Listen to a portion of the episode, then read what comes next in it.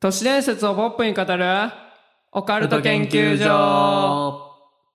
この番組では、都市伝説やオカルトなことが好きだけど、ちょっと怖いなーという人に向けた楽しくポップにオカルトを語る番組です。オカルト博士のせいやです三宅良の智也です。お願いしまおす。願いしますえっ、ー、と第102回1じゃないまだ。あはい101回ですはい、前回ちょっとお休みしちゃったので、あそうですねう、ん、101回目でございます。目でございますはいということでですね、前回の100回記念で、あの、読み切れなかったというか、投稿じゃない、収録した後に届いた、あの、100回記念おめでとうございますお便りをいくつか紹介していこうと思っています。はいえー、まず、ペンネーム、アイナさんからいただきました。ありがとうございます。ありがとうございます男性の方です。えー、読んでいきます。こんばんは、アイナです。こんばんは。こんばんは100回ポカケン100回ポカケン100回ポカケン100回ポカケン100回ポカケン100回ポカケン100回してやばお祈りしてというわけでおめでとう1周年も合わせておめでとう愛してるということでいやもうこれ元ネあタりがとうがございまわすかんないんだけど あーなるほどねなんかあるのか、元ネタがわかんないなんか書き方的にあるのかなーって思ったあーしてお祈りして ね わかんないなんかもう完全に僕のあれでどれ 読んじ ゃったけどそ想像でうしてお祈りして応 援して 想像だよな想像です。ごめんだ。多分、はい本家があったら全然違うんだろうなと思い ます。僕が100してさしてお祈りしてして オリジナルじゃんもうもはやうんありがとうございます。ありがとうございます、あはい。続いていきます。響さんからいただきました。ありがとうございます。りがとうございますえー1周年 &100 回放送おめでとうございます。ありがとうございます。ありがとうございますえークリスマス動画を見ながら準備しておりました。これからも応援しています。頑張ってくださいということで、イラストをね、つけて一緒にツイートいただきました。ありがとうございますハッシュタグポカイが初めての角をそう、本当に。よく覚えてたという感じですね ね。マジで、本当にありがたい。うんなので、あのね、もし皆さんね、ファンアートもし書いてくださる素晴らしい方がいらっしゃったら、ポカイガをね、ぜひ使ってみてください。はい。またはね、ファンアート見たいっていう方がいたらね、うんうんうポんカイガで検索すれば、バーッと出てくると思います。は1個い。だけ。そうです。はい。 ありがとうございます。ありがとうございます。続いて、えー、ももこさんからいただきました。ありがとうございます。ありがとうございます。えー、少し早いですが、100回記念おめでとうございます。ありがとうございます。ありがとうございます。えー記念すべき100回目まで追いつけていないのがとても悔やまれますが、えーお二人のオカルト話や雰囲気もとっても好きです。えー初めてポカキンを聞いた時に、とても面白いポッドキャストに出会ってしまったって衝撃でした。えーいつも癒しありがとうございます。私の中で一番大好きなポッドキャストです。えー初めてお手紙を読んでいただけた時の嬉しさと、あのルンルン感は今でも忘れられません。布団でバタバタしていました。えーそして今でもお二人のお話を聞けたり、お手紙を読んでいただけた時は舞い上がるほど嬉しいです。また200回、300回とたくさんの記念会楽しみにしています。最近とっても寒いですが、どうかお体にはお気をつけください。改めまして100回記念、本当におめでとうございます。心から応援しております。以上です。あありがとうございまりがとすう。ございます。いやー、嬉しいです ね。なんか、しみるよね。しみる。 しみるぜって感じ。オタクだからわかるわ。オタクには気持ちがわかるわかる。いや、マジさ、ね、うん名前呼んでもらったりとかさ、お手紙読んでもらった時とかは、ルンルンしちゃうもんね。オタクくんじゃんオタクくんだ。ね、はい僕らもというこねとで、そうやっはいた発信をどんどんしていければなと思っていますので、 はい、頑張ります。はい、200回、100回まで、あ、100回じゃない、戻ったわ。300 回まで頑張りましょう。はい。応援してくださいは。い、お願いします。お願いしますいやさっきまでねあのーポカケンオフ会をやってたんですけどねうん。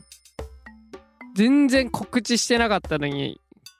結構来て面白かったねね、10人ぐらい来て、うんうん。でウミガメのスープをやってめちゃめちゃ楽しかったです めっちゃ楽しかった。ね突発的にやった割には盛り上がったよね。 そうそうそう。別にね、僕らもウミガメやろうって決めてなくて、うん。なんかやろっかってなって、あ、じゃあウミガメでもやるかって話になって、すぐその場で調べてね。そうね。そうそうそう。で、みんながね、結構問題出してくれたりとかもして、そうね。面白かったね。そう、主催者側な感じがしなかった、今回あんまり。。そうね 一緒に楽しんでた、はい今回ね。 いや、楽しかった。はい。はい。というわけで、高田ありがとうございました。ありがとうございました。ははい。い。というわけで、第102回スタートでーす。 101回でーす。あ、そっか、101回 か。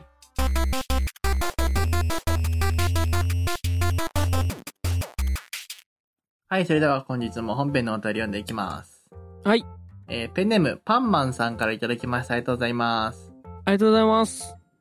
えー性別赤ちゃんということで。 はい。赤ちゃんマン。赤ちゃんマンさん。あ、そっか、赤ちゃんマンだ、確かに。 ありがとうございます。今回解説してほしいとして返送いただきました。ありがとうございます。はい。ありがとうございます。では読んでいきます。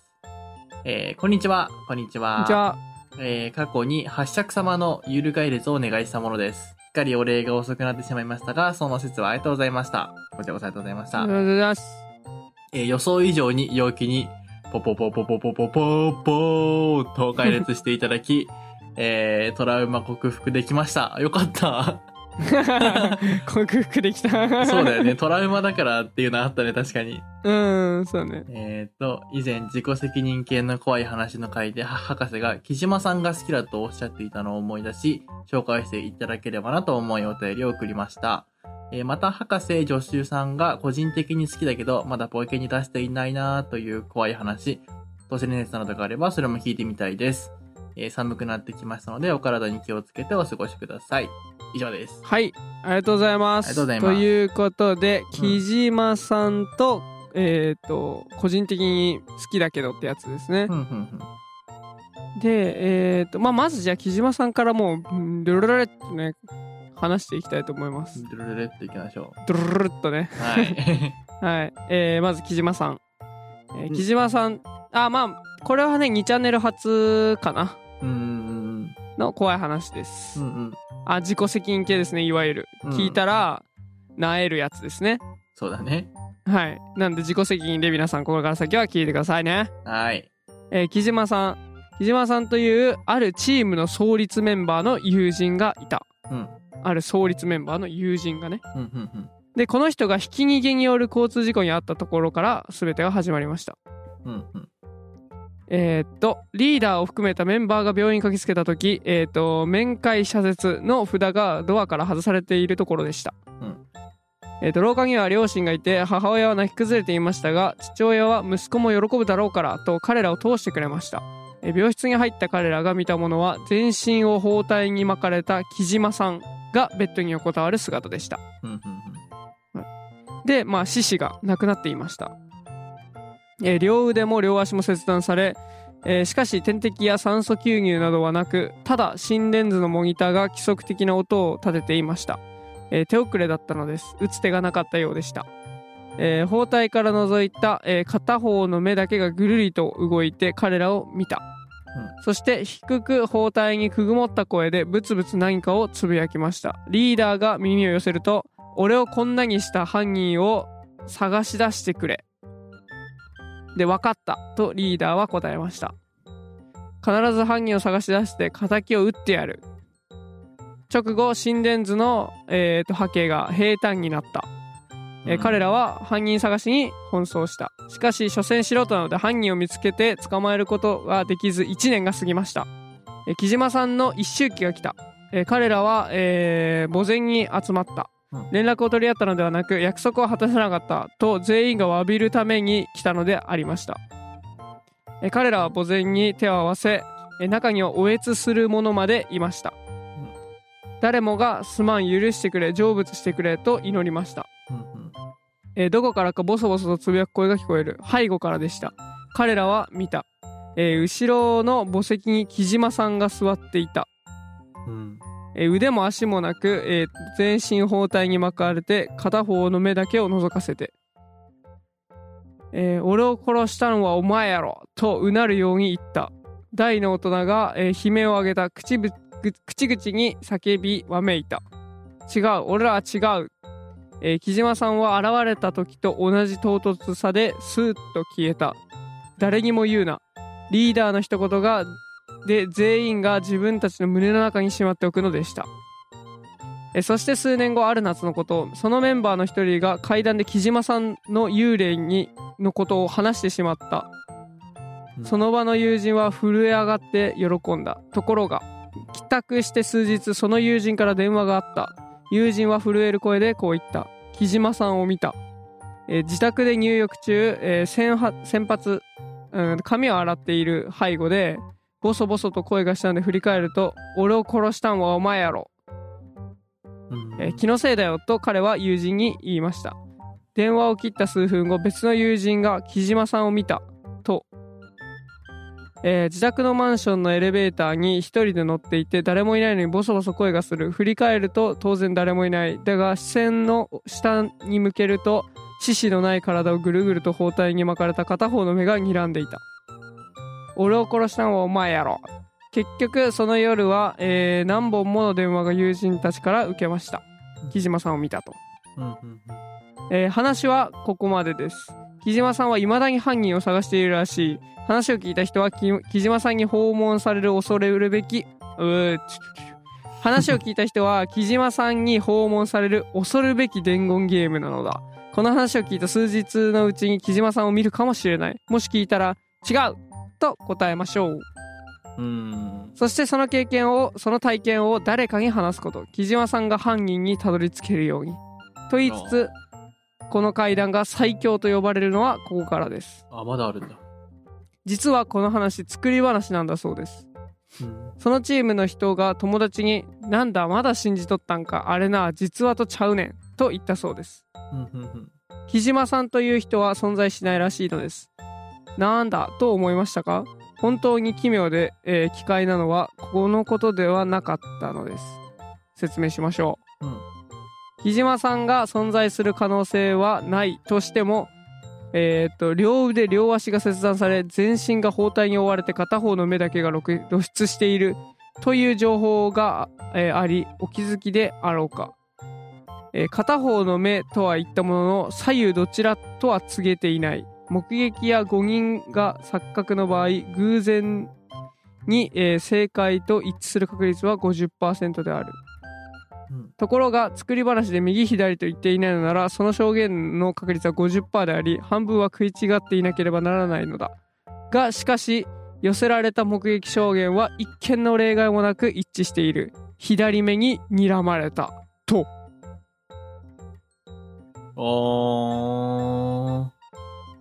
いう都市伝説ですーはいはいはいはいはい、はい木、島先輩はその話は嘘だけどうんみんなの無撃上限は一致しているってことうーんとまずそもそもうーんとうこの木島さんっていう怖い話がうんうんありますとはいはいはいでえっ、とこれが嘘なのね、うんうんうんでこの会談をしたら見たっていう証言があるっていうのは本当うんうんうんでみんな左目に睨まれたって言ってるうんうーんっていうことですねはいはいはい片方の目としか言ってないのにってことかそうそうそうそうそうちょっとひねったあー怖い話です。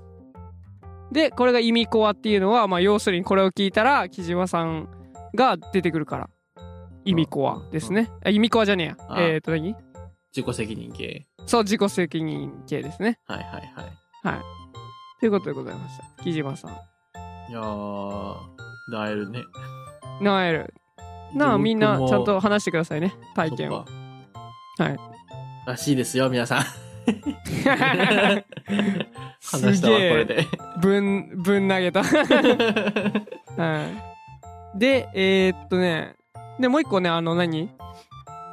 きだけど、個人的に好きだけど、ポカゲにまだ出してないなという怖い話、都市伝説もあればって書いてあるんですけど、 うん僕、怖い話って一番好きなの、まあ一番ってなんか前にも何回か言ってる気がするけど、うんすごい好きなのが、くねくねなんですよね。はいはいはいはいそれがね、一応お便りでも来てたんで、そのお便りも紹介しようと思います。はい。じゃあ読んでいきます。はい。えーペンネーム、ポカリさんからいただきました。はい。ありがとうございまあす。りがとうござい ます。えーっと、性別、怖い話、あまり知らないというこ とで。性別の概念なくなってきてるね、本当に。そうだねもうなんかじゃここまないでも来んると。 うね。 んはい。ということで、解説してほしいとお知らせです。はい。えーおはこんにちばんは、おはこんにちばんはお、はこんにちばんは。えー毎日楽しく聞いています、えー僕があまり知らないだけかもしれませんが、えーくねくねについて解説してくれると嬉しいです。えーうんお風呂でだるまさんが転んだの回から毎日お風呂で怯えています。えーこれからも楽しいラジオ楽しみにしてますということで。はい、ありがとうございます。 またお風呂で怯えちゃうじゃん。木島さんは確かお風呂も出てくるしね。 そうだね。エレベーターでも出てくるって、ちょっとエレベーターって怖くないあ俺ーエエレレベベーータター怖いー怖いんだよね、結構。わかるわかるエレベーターの怖いエレベーター動画が多すぎるんだよね。ああー、なるほどほどっていうねの。もあるし。てか、そ怖の、いよそねの、その怖いかな、僕は。うん。エレベーターってちょっと怖いよね。ということでん、。はい。えっ、と、くねくねですね。はい。もうこれ超有名ですね。もう、トムヤさんでも知ってるんじゃないですうか、んうん。見たことは、見たことはな いわ。聞いたことあ ええる。そんなノリで見れるもんじゃないんですあけど、ね。るあるみたい な。はい。はい。ということで、くねくねをね、ちょっと長いんでね、もうパパッとこう、紹介していこうと思います。はい。僕の大好きな。いえーくねくね、えー年に一度のお盆にしか訪れることのない祖祖母の家に着いた僕は、えー早速大しゃ大はしゃぎで、えー兄と外にそ遊びに行きました、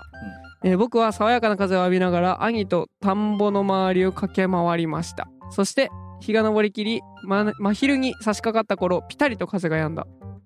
と思ったら気持ち悪いぐらい生ぬるい風が吹いてきました僕はただでさえ暑いのになんでこんなに暖かい風が吹いてくんだよとさっきの爽快感を奪われたことで少し機嫌悪そうに言い放った、うんすると兄はさっきから別の方向を見ている、えーその方向にはかかしがあるあのかかしがどうかしたのと兄に聞くと兄はいやその向こうだと言ってますます目を凝らして見ている、えー僕も気になり田んぼの方のずっと向こうをじーっと見たすると確かに見えるなんだあれは遠くからだから、えーよくわからないが人ぐらいの大きさの白い物体がくねくねと動いているしかも周りには田んぼがあるだけ近くに人がいるわけでもない僕は一瞬奇妙に感じたがひとまずこう解釈したあれは新種のかかしじゃないきっと今まで動くかかしなんてなかったから農家の人たちが考えて、えー誰か考えたんだ多分さっきから吹いている風で動いてるんだよえー兄は僕のズバリ的確な解釈に納得した表情だったがその表情は一瞬で消えた風がピタリと止んだのだしかし例の白い物体は相変わらずくねくねと動いている兄は「おいまだ動いてるぞあれ一体なんだ?」と驚いた口調で言い、えー気になってしょうがなかったのか兄は家に戻り双眼鏡を持って再び現場に来た兄は少し、えーっとワクワクした様子で最初俺が見る最初俺が見てみるからお前は少し待ってろよと言い張り切って双眼鏡を覗いたすると急に兄の顔に変化が生じたみるみる真っ青になっていき冷や汗をダクダク流してついに持っているひょ双眼鏡を落とした僕は兄の表変ぶりを恐れながらも兄に聞いてみた「え何だったの?」兄はゆっくり答えた「わからない方がいい」すでに、えー兄の声ではなかった兄はそのままひたひたと家に戻っていった僕はすぐさま兄を真っ青にしたあの白い舞台を見てやろうと落ちてる双眼鏡を取ろうとしたが、えー、と兄の言葉を聞いたせいか見る勇気が出ないしかし気になる遠くから見たらただの白い舞台が奇妙にくねくねと動いているだけだ、えー少し奇妙だがそれ以上の恐怖感は起こらないしかし兄はよし見るしかないどんなものが兄に恐怖を与えたのか自分の目で確かめてやる僕は落ちている双眼鏡を取って覗こうとしたその時祖父がすごい焦った様子でこっちに来た、えー僕が「どうかしたの?」と尋ねる前にすごい勢いで祖父が「あの白い物体を見てはならん」「見たのかお前その双眼鏡で見たのか?」と迫ってきた僕は「いやまだ」と少し気取って感じで答えたら祖父祖父は良かったと言い、えー安心した様子でその場に泣き崩れた、えー僕は訳のわからないまま家に戻された帰るとみんな泣いている僕のことでいや違うよく見ると兄だけ狂ったように笑いながらあのまるであの白い物体のようにくねくねくねくねと乱舞している僕はその兄の姿にあの白い物体よりもすごい恐怖感を覚えた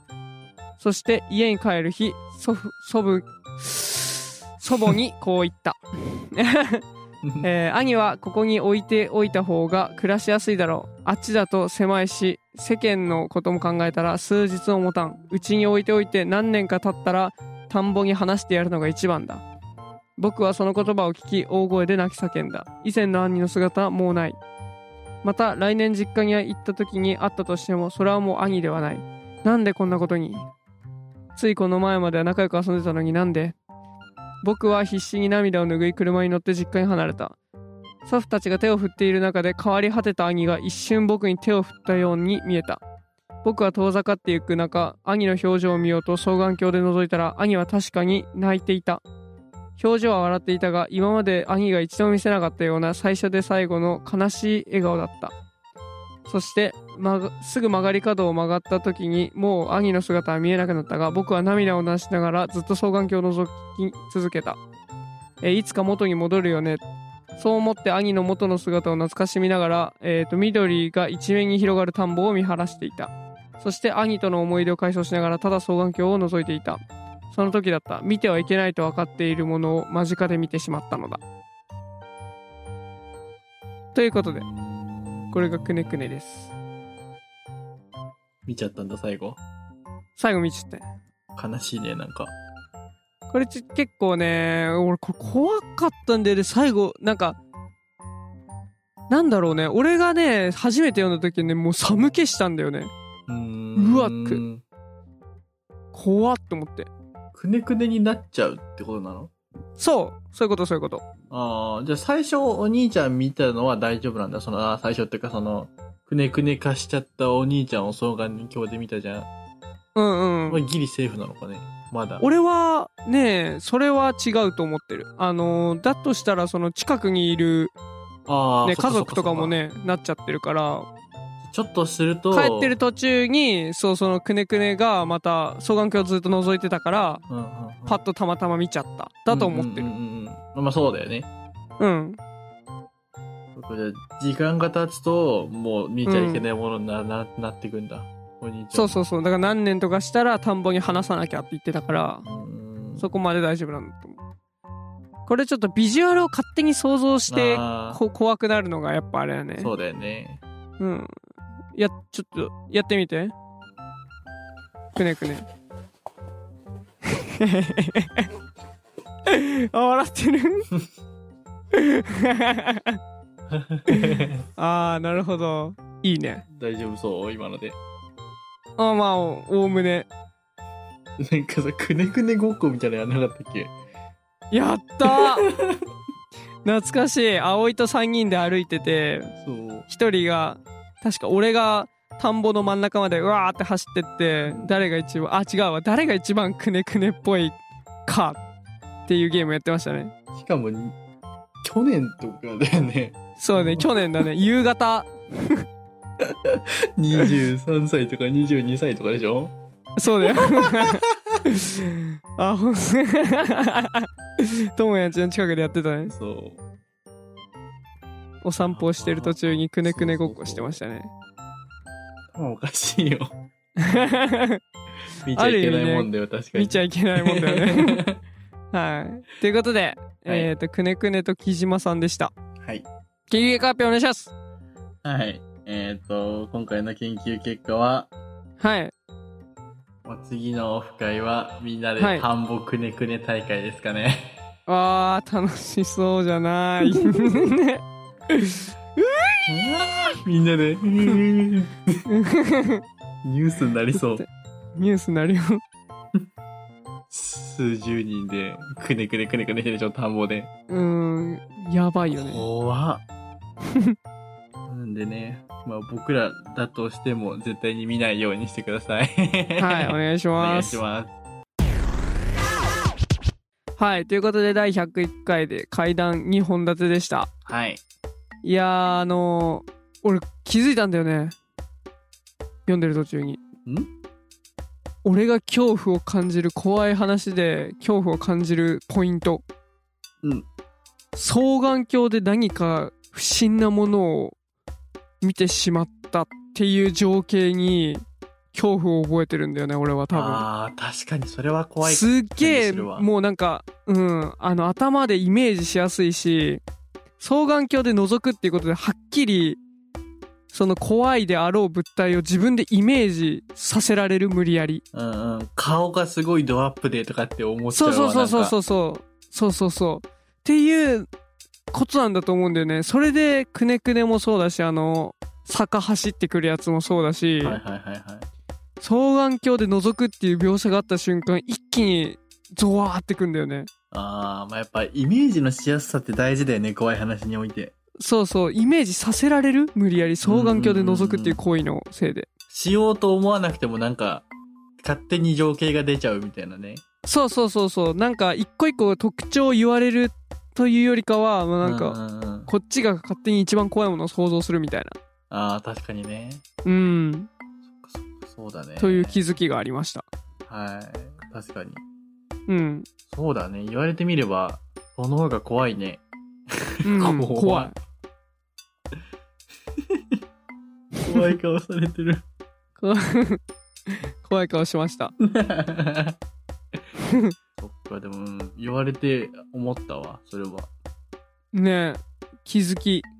うん。木島さんのあの、なんかね、一個一個あったじゃん。ああでこうで、うんああでみたいなのよりも怖いもんうね。んうんうん怖い怖いはいということではい。皆さんのねあのおすすめの怖い話双眼鏡で覗く話があったらぜひえっ、とお便り送ってみてく来てくださいともうね見つけてみたいそういうのみ見てみたい本当にそう感じてるのかどうかがああ、そっ実か、験そうだよね。双眼鏡シリーズ。双眼鏡シリーズもしあったら教えてくださいはい。はい。というわけで、いかがでしたでしょうかオカルト研究所では、えっ、と、皆さんの、うん、怖い話 や、都市伝説いかがでしたか、えー、オカルト研究所では解説してほしいというやつや皆さんの体験など様々なお便りどうしどしお待ちしております。お便りはハッシュタグ、ボゲンでツイート、またはお便りはハッシュタグから、お便りフォームから送信してください。今月のテーマは、変わるんですよね。もう次。そう。ね、俺なんか考えてたんだけどまあ忘れちゃったな。うん。まあ一応今月は今年の抱負または来去年の振り返り等なんですけども、うん来月はどうしましょうかね皆さんが怖いって感じる音楽 BGM を教えてほしいおー。音楽ってほんと怖くないあーあ、本当にちゃんと音楽とかなん怖かく BGM とかさせに聞け、聞きてるやつとかも含めってことそうそうそうそうなんだあかーテレレレレンテレレレレンとか着信ありのあれとか。とかてんてんてんてんとかそうそうそうそうそううんだからなんかこれが一番怖いわみたいなやつねこれが一番怖いみたいなやつあったら教えてくださいそれをうんとまあ僕たちはポップなんでこういう音楽流したらもう一瞬で怖くなっちゃうのみんな知ってるそれだから俺が口言って俺か智也が口で言い ます消化させる。 そうそれで怖くないけどその音楽の正体を知れるというあーあー、これねってなるもんね、大そう体。そうそうそう知ってるもんであれば。うんなんで皆さんのねその怖いやつ教えてくださいはい。はい。